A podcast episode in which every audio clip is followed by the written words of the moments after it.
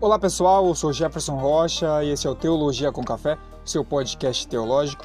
Daremos início a uma série de estudos sobre o Evangelho de Jesus Cristo escrito por Mateus. Quem foi Levi? Quem foi Mateus?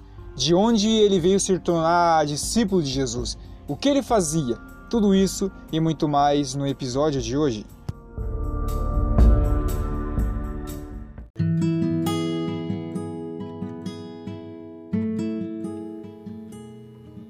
Sabemos que quanto mais soubermos sobre o autor, mais saberemos sobre a sua obra também.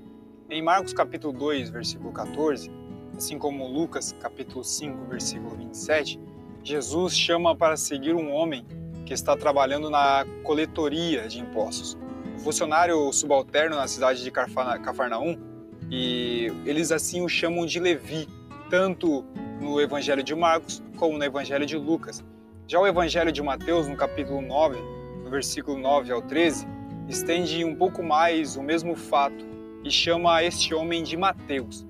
As três listas de discípulos de Jesus nos três evangelhos são unânimes em dizer que um dos discípulos se chamava Mateus. Né? Conferimos isso em Mateus capítulo 10, versículos 2 ao 4, Marcos capítulo 3, versículo 16 ao 18, Lucas capítulo 6, versículo 13 ao 16.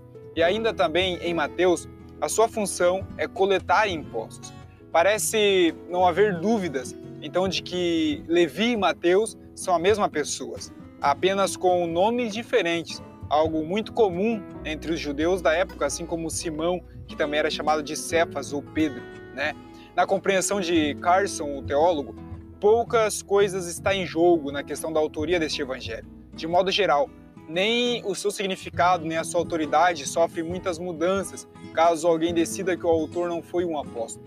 O que muda, porém, é a matriz mental em que se que essas questões e outras correlatadas são avaliadas. Bom, a narrativa dada pelo Evangelho de Mateus para a vida de Jesus parte do nascimento de Jesus até a sua ressurreição. Ela é bastante enraizada nas tradições e textos judaicos dos tempos de Jesus, que também foi a sua época e o período na qual o evangelho assim foi escrito. Essas raízes mostram a identidade judaica e cristã do autor deste evangelho e a comunidade para a qual ele escreveu, ou no mínimo, interessada nos temas particulares do judaísmo. No Novo Testamento, o evangelho é segundo Mateus. Podemos dizer duas coisas a partir dessa identificação. Primeiro, o Evangelho traz o ensino de Mateus à sua comunidade, baseada em uma interpretação ou tradição particular de ambos a respeito de Jesus de Nazaré. Segundo, o Evangelho foi composto por Mateus, o líder dessa comunidade. Em ambos os casos, Mateus seria é, Mateus tanto seria o intérprete quanto o mestre de uma tradição bem distinta acerca de Jesus de Nazaré. Na prática, a sua origem.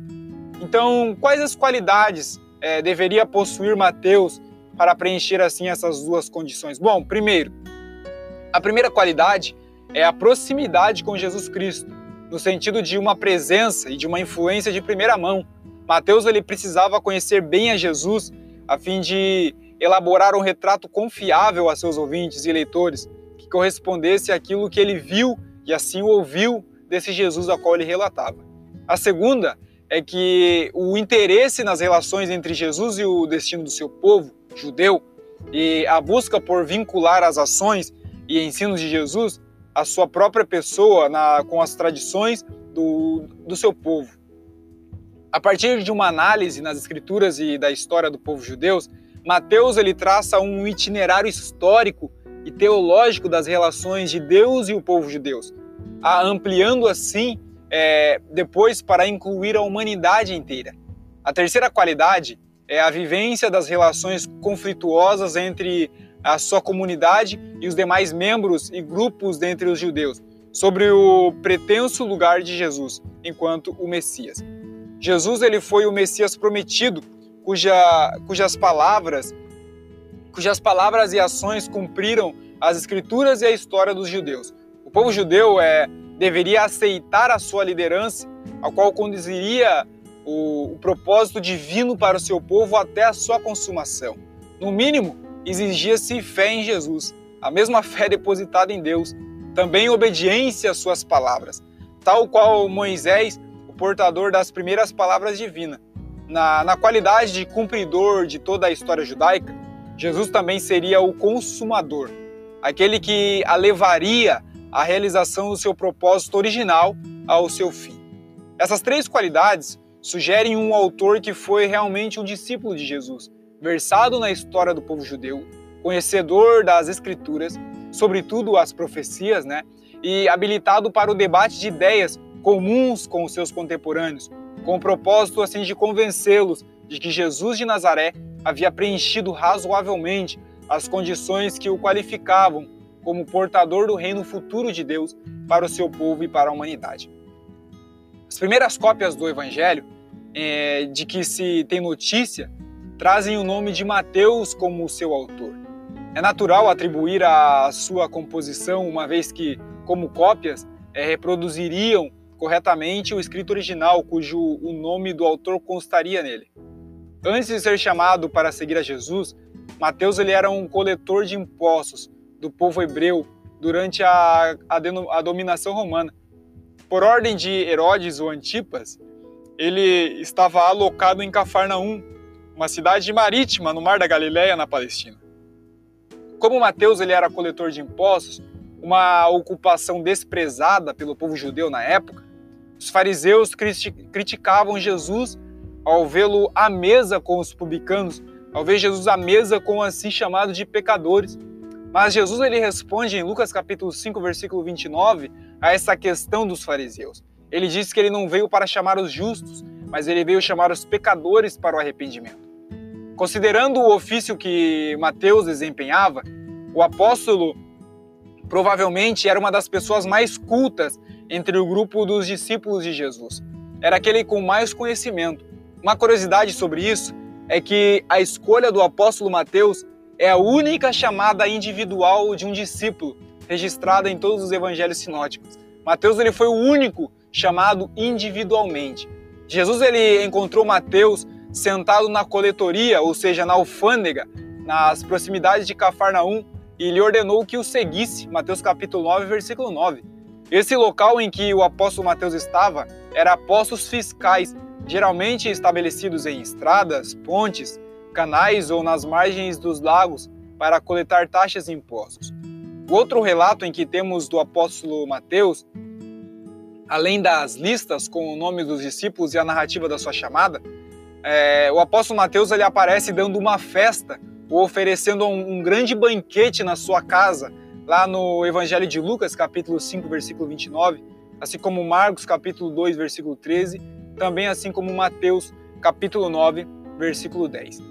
Essa festa contou com a presença de muitos publicanos, muitos pecadores, e o fato de Jesus ter sentado à mesa com eles foi censurado pelos escribas e também pelos fariseus.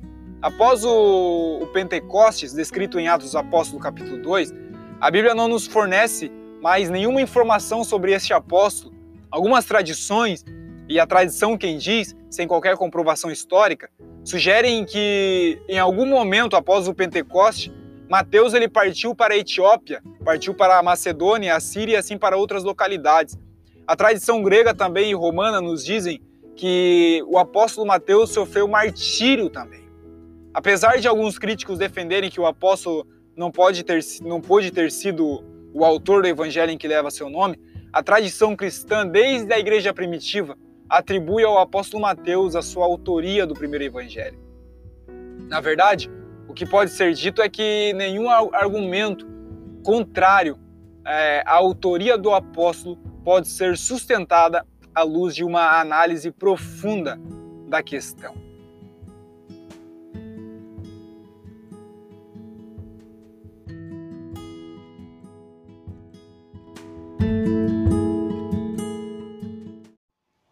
Pessoal, este foi o episódio de hoje.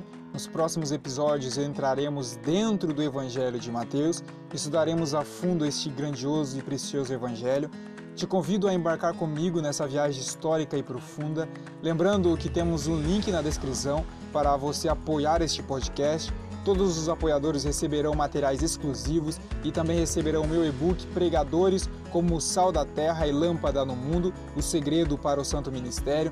E desde já eu agradeço a você que está nos ouvindo, compartilhe essa mensagem com seus amigos. Voltaremos na semana que vem, se assim nos permitir Deus. Fiquem todos na paz de nosso Senhor Jesus Cristo.